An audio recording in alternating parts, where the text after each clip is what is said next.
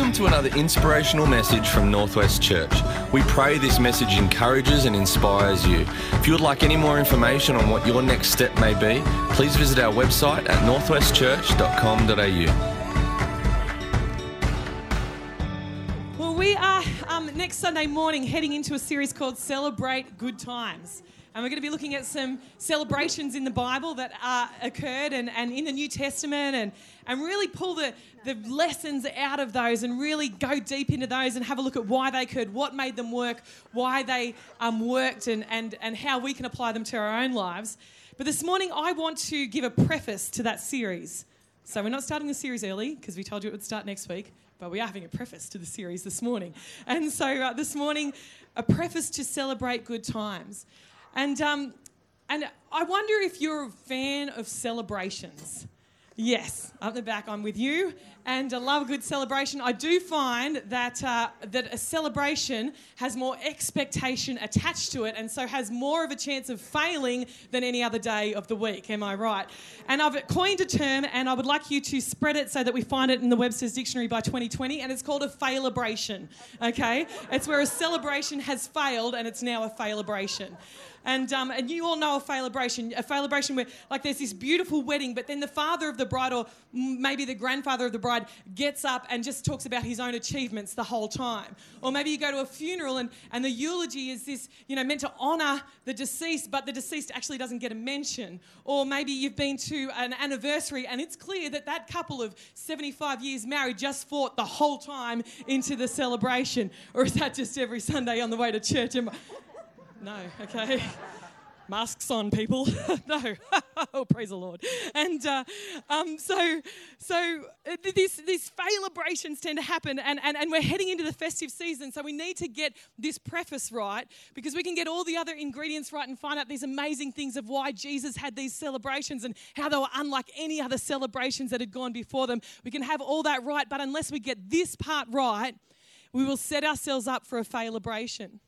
So, I've already asked you if you like celebration. Who is a fan of Christmas? Is there anyone a fan of Christmas? Love Christmas. And, and you know, I've been had massive Christmas tree envy as everyone's been posting their Christmas trees online because I haven't been able to break this mindset that a Christmas tree goes up on December 1st and comes down on January 1st. And yeah, there's, a, there's a lot of people with me, and, and, and I'm, I'm with you very begrudgingly, and, and it's kind of, you know, a hang up from my childhood. But as I was preparing this, I realized that we only did that because they were were real trees. We went out to the pine paddock. We cut a tree down. We got that back in and realized there was no way that was going to fit inside the house. So we chopped the top off and then we put it up. And, and, and, and so we had to go first to first because it was going to die otherwise and drop pine needles everywhere. So I'm like, I'm set free from that tradition. No more. And I thought this weekend on Saturday, I'm going to set up my tree, only to realize that this Saturday is the 1st of December.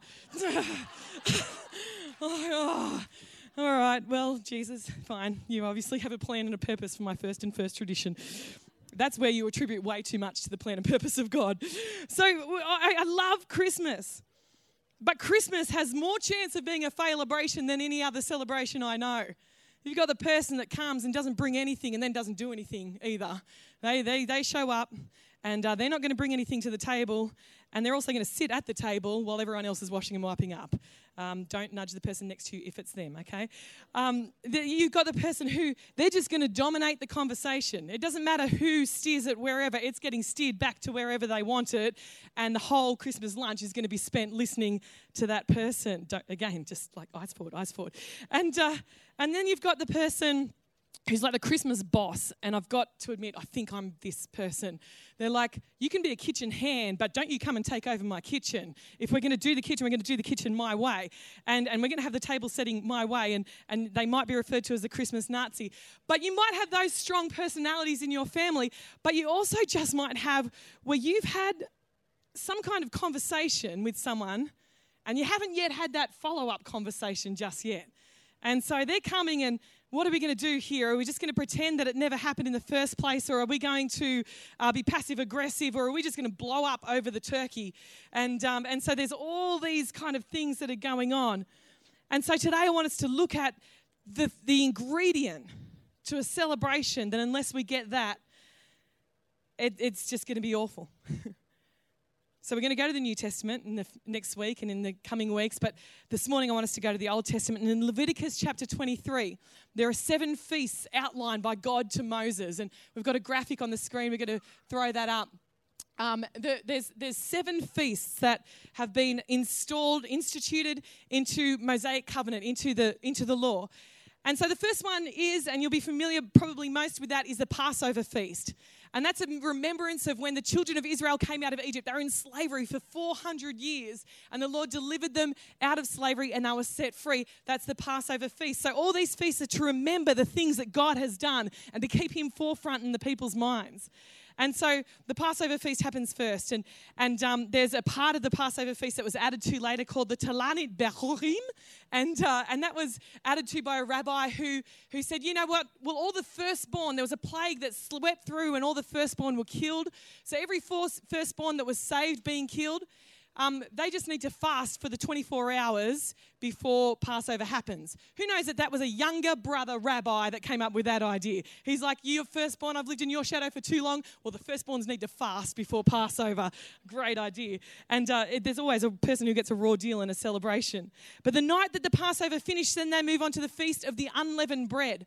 And the unleavened bread was to signify and to help them remember that they were always to remain separate from the nations that they went out into. They were always to be influencers rather than influenced by the nations that they were going into.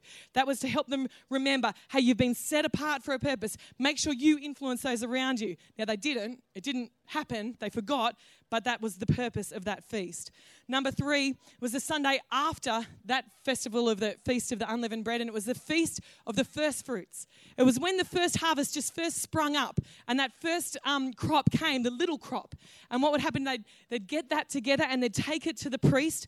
They, they would wave it before the priest, they'd lift it high, and they'd place it in the hands of the priest, and that was the Feast of the First Fruits, Feast of the First Fruits. And um, Actually, that's what we celebrate as Easter. Uh, you know, Jesus is the first fruits of all who would rise again, and we will rise again, but Jesus was the first one.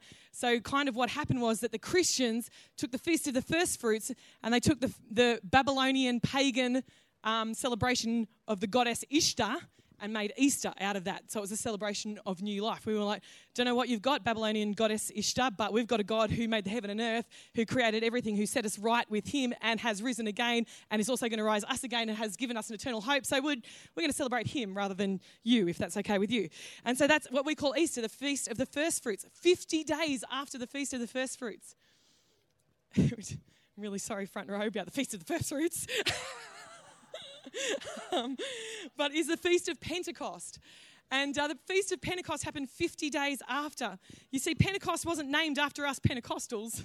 We were named after it. It was happening long before there was any pouring out of the Holy Spirit upon all men, young and old, male and female. And this Feast of Pentecost happened 50 days after, Pentecost meaning 50. And it's just amazing that Jesus, who rose again, the first fruits, that they waited 50 days and then the Holy Spirit came on Pentecost. There's so many types and, and shadows and principles in this, it's, it's incredible. But then a long time after, you can see we've got Pentecost, and then months later is the Feast of Trumpets. And this trumpet feast was to celebrate the covenant that God made with Moses, where they had the ram's horn at the Mount Sinai and blew it, and, um, and, and that was the Feast of Trumpets.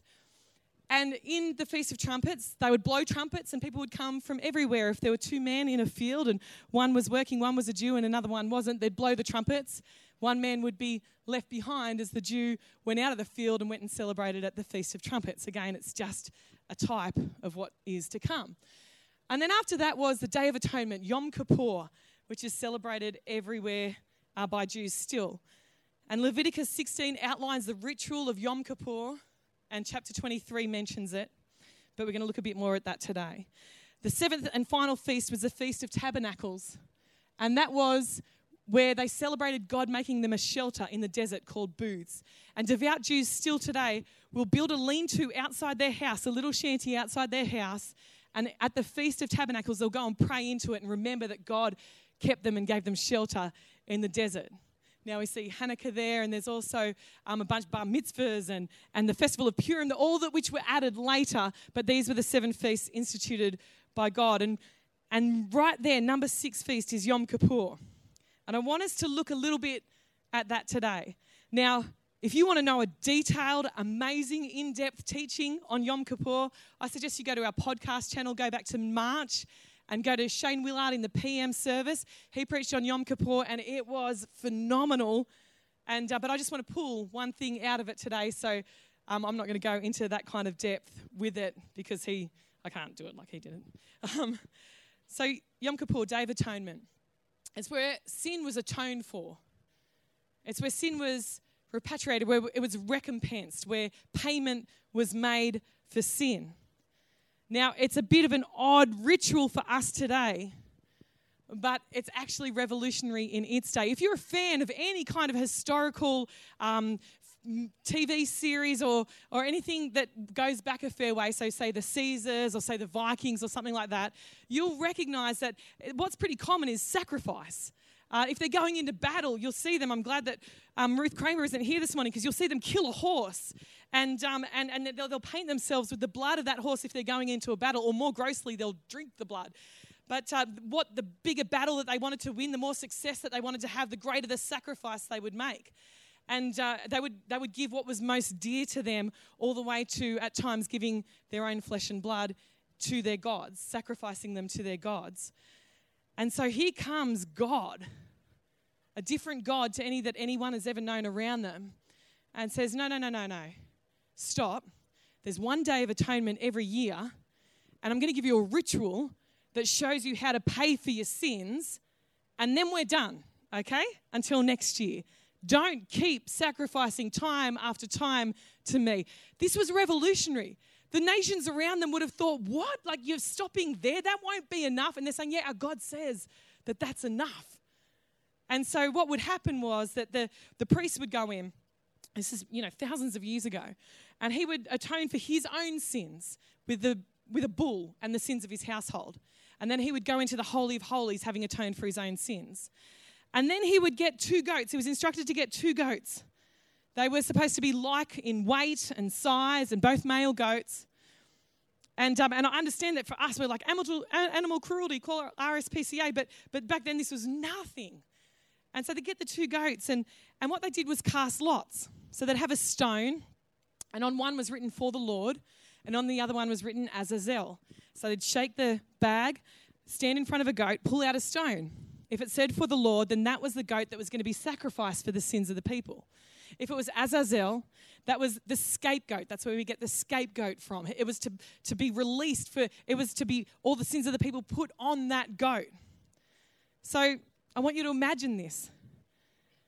Here's all the people of Israel in front of these steps of a temple or in front of a tent. And, and there's these two goats, and one has just been killed. And the, that is payment for my sins. And then onto the other goat, the high priest puts his hand on it and presses down on it and begins to confess the sins of the whole nation. I don't, I don't know how that looked. If it was like, God, please uh, forgive. We confess that Eli slept with his neighbor's wife, and Lord Abimelech um, stole his neighbor's cow, and and Esther thought the wrong thing yesterday. I don't know how, how much detail they went into or how long that took. Maybe it was just general. Maybe it was God, we have sinned. We have sinned in mind. We have sinned in thought. We have sinned in our hearts. We have sinned in deed. I don't know how general or how narrow it was, but I just want you to imagine. You see, what would happen is that every time the name God was mentioned, everyone would just fall down on their face. They just voluntarily just get down on their face before God and they would worship God. Their thing was, God is so holy. I think we've lost a little bit of this in our modern day. God is so holy that when his name is mentioned, we will go on our face before him and we will worship him. And this was the fourth time that God, the name God, Jehovah, was mentioned. They'd fall on their face and they'd worship him. And, and then they'd watch the sins being confessed over this goat. And then the goat would be led out into the wilderness and let go, never to return again. In fact, they wanted to make sure that it never returned again, and so later on they started pushing it off a cliff. And uh, I don't know how to come back from that, but these two goats paid for and took away the sins of the world, sins of the gathering. Okay, hold that. Yom Kippur. Jonah. Jonah and the whale. Preached on Jonah last Sunday night and about how the fact or non fact or whatever of whether it was literal or figurative, surviving in a whale belly for, or fish belly, great fish belly for three days, irrelevant. The whole story is about forgiving your enemies and actually being able to allow the grace of God be extended to your enemies and not just to yourself. Now, the interesting thing about that is, is that every year after Yom Kippur, the Jews read out the book of Jonah, the whole book of Jonah, they read it together. So after they've just watched their sins, the sins of their people, the sins of everyone around them be let go, then they read the book of Jonah and about how you can hold on to bitterness and resentment about the people that have hurt you the most. Okay, Jonah, Yom Kippur. Let's fast forward to Jesus in Matthew chapter 5, verse 43. And he's, here he is on the northwestern shore of the Sea of Galilee between Capernaum and Gen- Gennesaret. And he's there preaching to the masses. And he's covering all sorts of subjects. And he's saying to them, You've heard that it was said this, but now I'm going to tell you something different. And he says, You have heard it said, love your neighbor and hate your enemy. Now, hate your enemy was added, it was never in there from the Old Testament. It was only ever love your neighbor. But humans, being humans, what they did was they drew up lines of who is your neighbor and went, Well, we'll love those, but anyone outside of that we won't love. And in fact, we'll hate them. So they added to the love your neighbor commandment and added hate your enemy. Whoa. And, um, and so,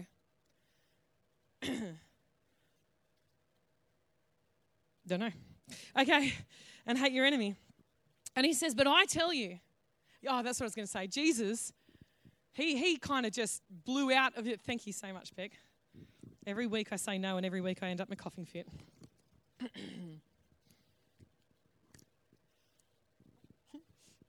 don't know what to tell you to do when I do that. if you have a bottle of water, drink it now. Okay. Um, Jesus blew that out of the water because he said that when he was asked, Who is your neighbor? he referred to the Samaritan, the people that the Jews hated and would not associate with, and he said, That person's a neighbor to you. So, whose neighbor are you being? He said in the story, that person was a neighbor. Whose neighbor are you being? He was saying there's no limit to who your neighbor is. We're not to draw lines around that. We're to see humanity, the whole world, as our neighbor. So, he says, I tell you, love your enemies and pray for those who persecute you. Now, when I think persecute, I think of the people who think that I'm dumb because I'm a Christian.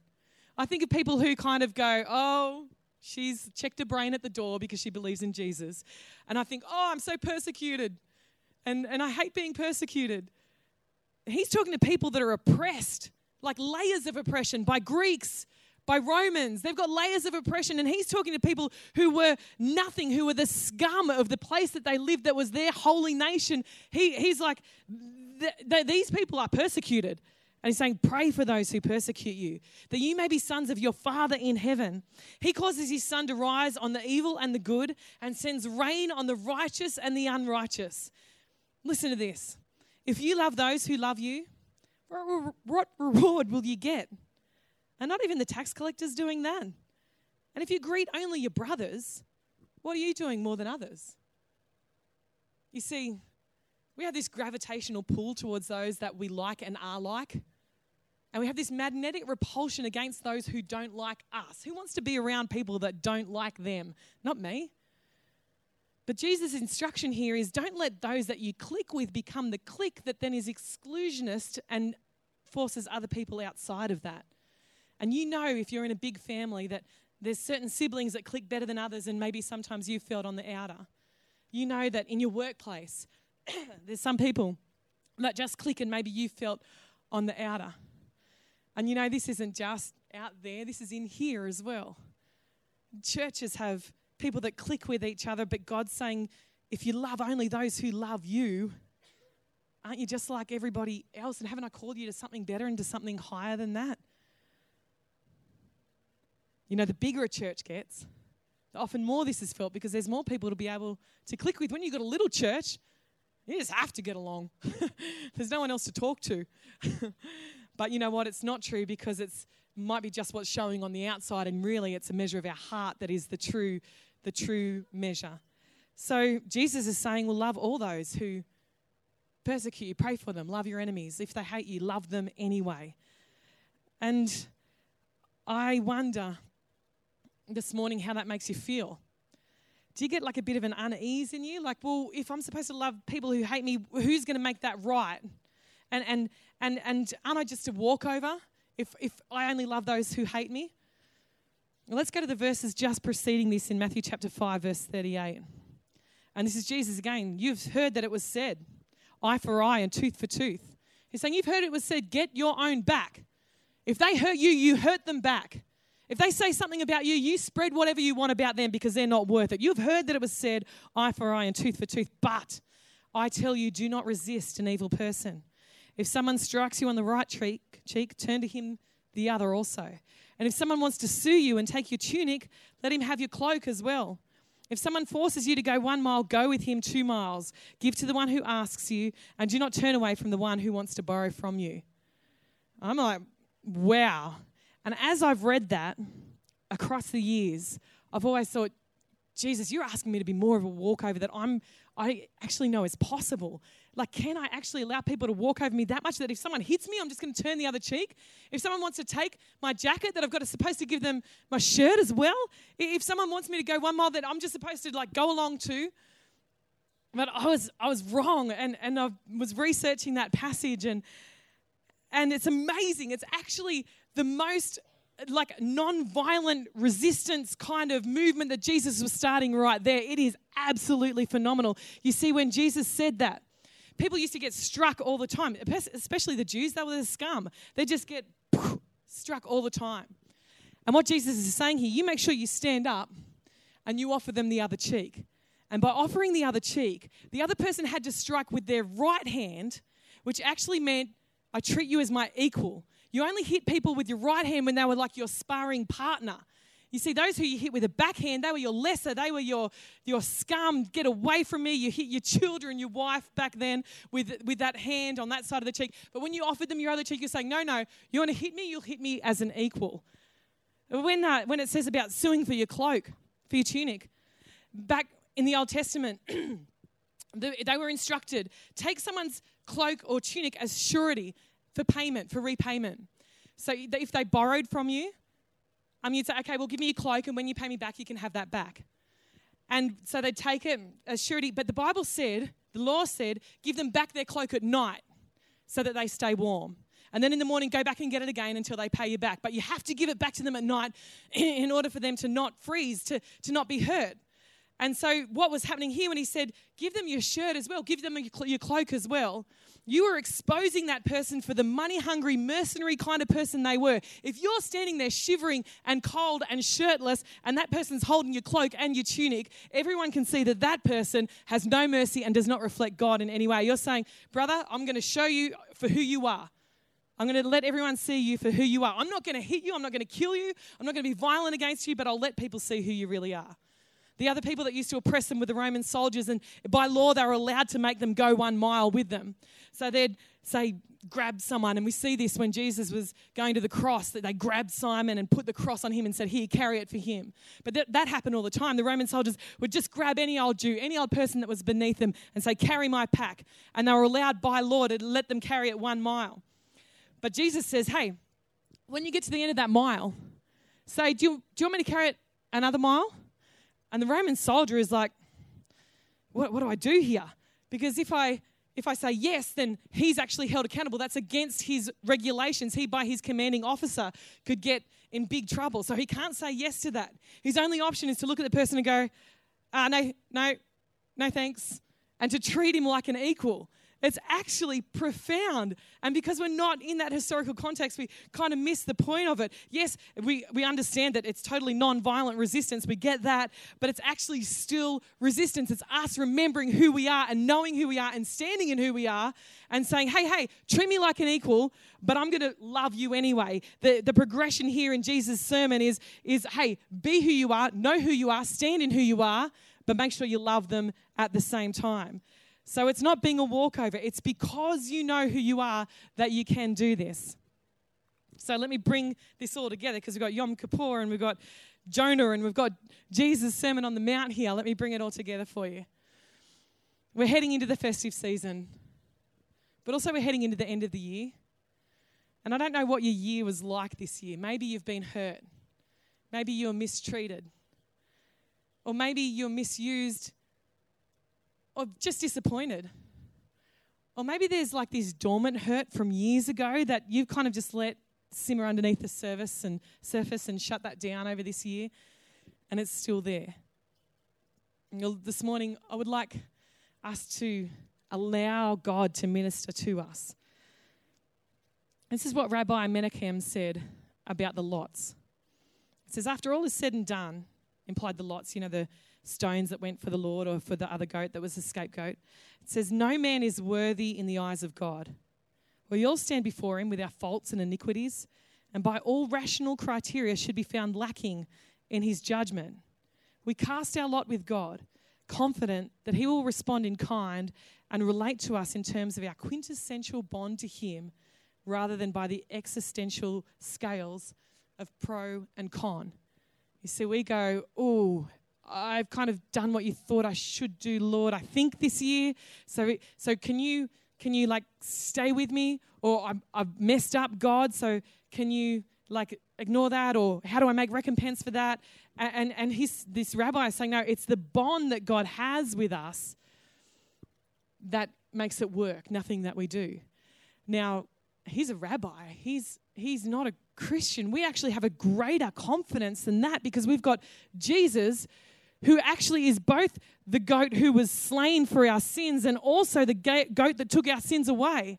In fact, it says that he's the Lamb of God that takes away the sin of the whole world, that actually anyone who comes to him, whosoever will, can come and accept what he's done for us. But what I find is that sometimes, unless we allow him to forgive us, we find it so hard to forgive others.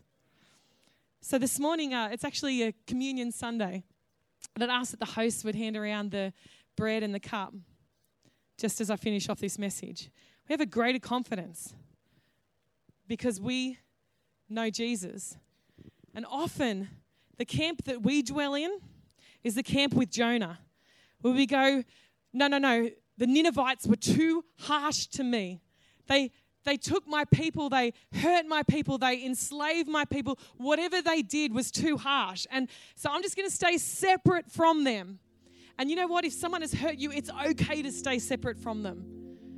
But it's not okay to allow the worm to eat up whatever shelter we have, like it did with Jonah. In Jonah, the worm ate up the plant that was sheltering him.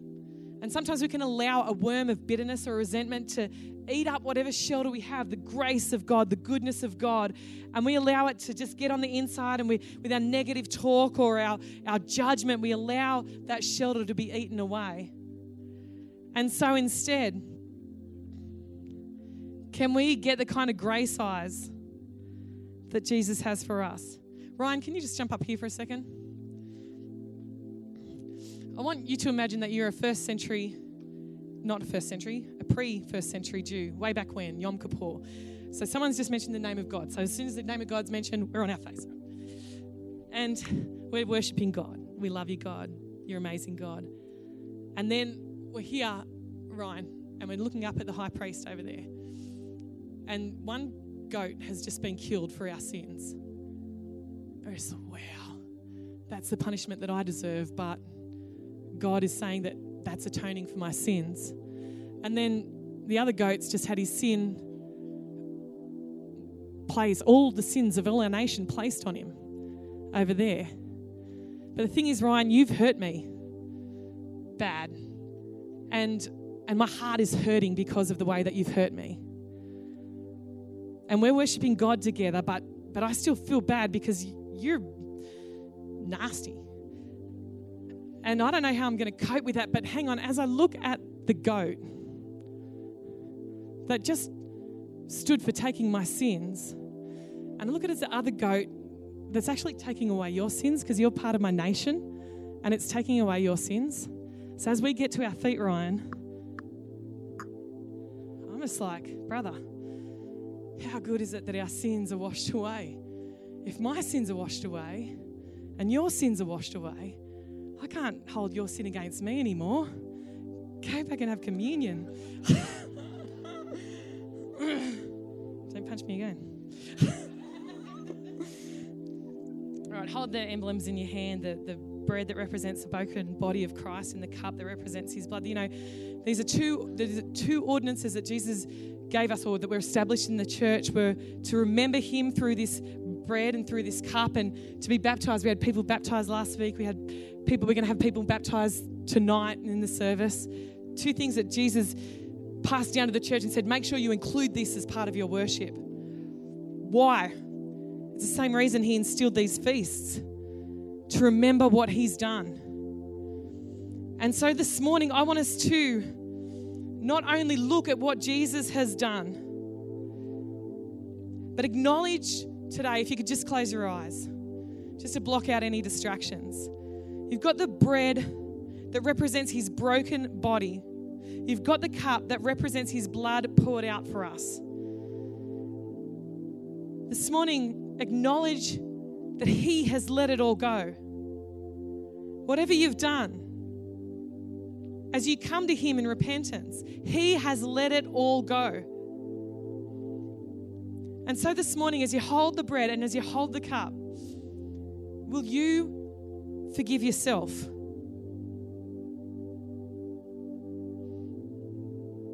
Will you forgive yourself for what you've done? As you look at the sacrifice that Jesus made and thought you were worth it to go all the way to death, will you forgive yourself this morning? And now, as you forgive yourself, will you forgive your brother? Will you forgive your sister? Will you forgive your fellow man? Will you let that go this morning? That day of atonement was the day that God let it all go. This morning, will you let it all go? We're about to eat and drink in just in a moment. But will you set yourself free from what they've done? Will you set yourself free from what you've done, acknowledging the grace of our Lord Jesus? And will you set yourself free from what they've done? And let this be a day that you let it go. And that in a week's time, when that thing comes up and starts to churn your guts again, would you remind yourself that, no, no, I've let that go? And when it comes in six months, will you remind yourself, no, I've let that go? Being now free, will you refuse the yoke of slavery any longer? And so this morning, as the Holy Spirit quickens that situation to your mind, and you might not need to forgive, maybe you're just disappointed. Maybe you're just a little bit hurt. You don't feel like you need to forgive, but will you let it go anyway? As the Holy Spirit quickens a situation to your mind, as He quickens a person to your mind, as He quickens a scenario to your mind, will you in faith this morning say, Jesus, I let that go? So I've asked this morning that you would pray after me, and then we'll eat and drink together. Heavenly Father, thank you for Jesus. Thank you for what he did to pay for my sins. I receive your forgiveness this morning. Father, I forgive myself this morning. Help me not to pick that back up. Father, I release that person to you this morning. I release that situation and declare that I am free. In Jesus' name, amen. Hey again, thanks so much for joining us on this podcast. Whether you are new and exploring faith or a follower of Jesus, there is a next step for you. There is always room to grow, more to be done, destiny to be pursued, and people to be reached. So, what's your next step? To find out, head over to northwestchurch.com.au. And thanks again for listening.